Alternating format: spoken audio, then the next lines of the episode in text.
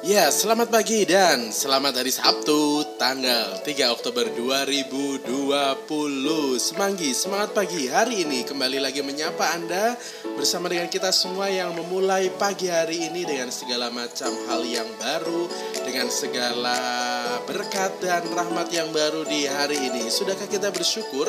Karena hari Sabtu ini kita bisa ketemu lagi dengan rahmat kehidupan Dan bisa ketemu lagi dengan banyak orang tersayang yang masih kita bisa temui dan masih kita sapa.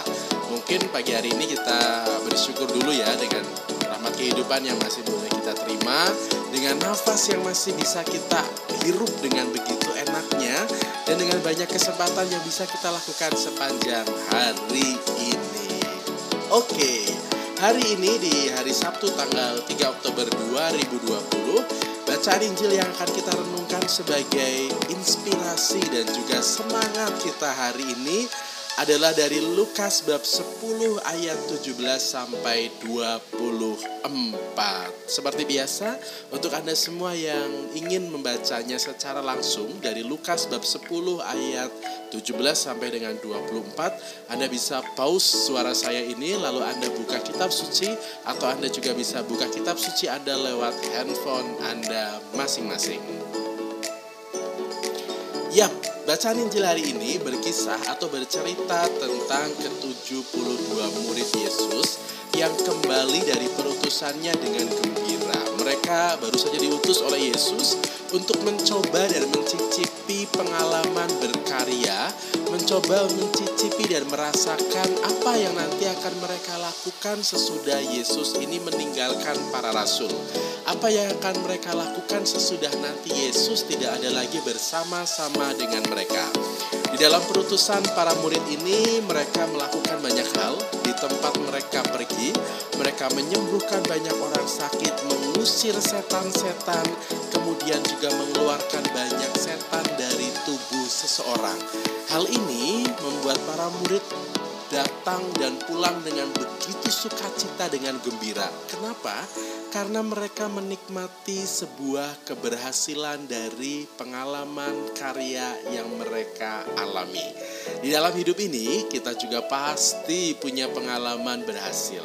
Kita juga pasti punya pengalaman sukacita karena kita mendapatkan sukses dari apa yang kita buat, dari apa yang kita usahakan, dari niat baik yang kita lakukan kepada sesama kita, atau mungkin juga prestasi-prestasi tertentu yang membuat kita bangga dengan diri kita, yang membuat kita merasa bahwa aku punya sesuatu yang bisa aku banggakan gitu. Tetapi para murid di sini mereka merasa atau pulang kepada Yesus dengan perasaan bahagia karena mereka merasa mampu.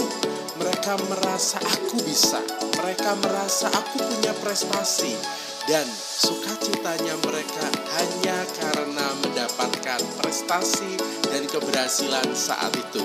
Yang dikritik oleh Yesus adalah mereka diajak, para murid diajak untuk merenungkan bahwa kebahagiaan seharusnya tidak hanya tergantung atau diakibatkan disebabkan karena pengalaman sukses sesaat karena nanti juga hasilnya akan sesaat dan sesaat pula kita akan merasakan dan menikmatinya.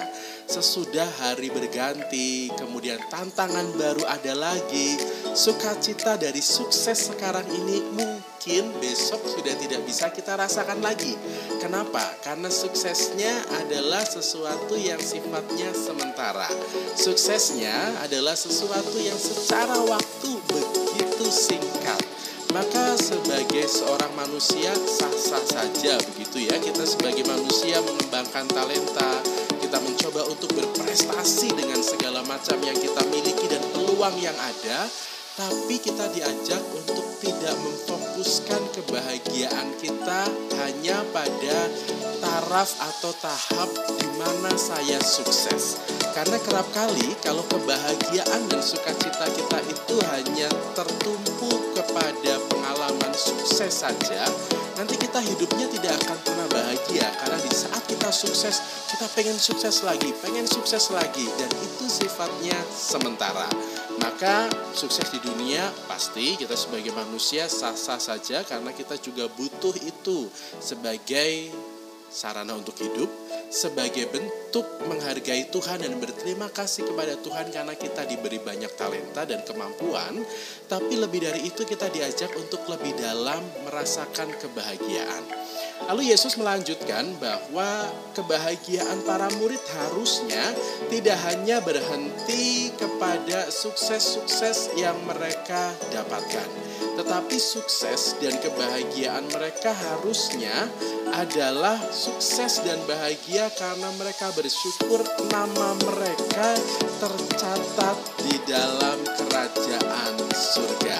Maka sukses yang ditawarkan oleh Yesus ternyata bukan hanya sukses sekarang atau saat ini, tetapi sukses nanti yang sifatnya lebih abadi dan kekal. Supaya tidak hanya sukses yang sesaat saja hilang, tapi sukses yang menjadi sebuah harapan, penantian, dan kita dapatkan karena usaha kita untuk setia di dalam menjalani setiap hal yang kita buat, termasuk di dalam beriman.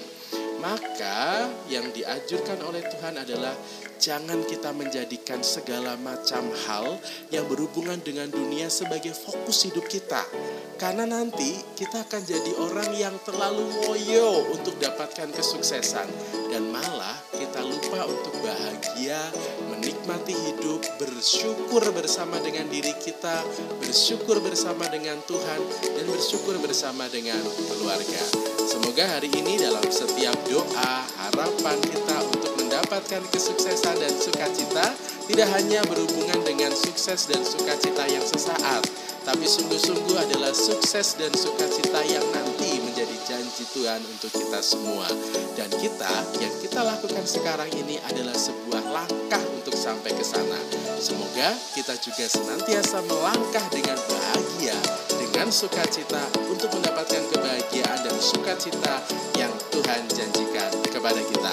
Salam hangat untuk keluarga Anda di mana pun mereka berada. Semoga kebahagiaan, sukacita, damai juga bersama dengan Anda dan keluarga Anda masing-masing. Mari kita memohon pada Tuhan, kita berdoa supaya sukses dan berkat yang kita dapatkan juga menjadi modal bagi kita untuk berbagi berkat bagi banyak orang. Salam semanggi, semangat pagi hari ini. See you dan bye-bye.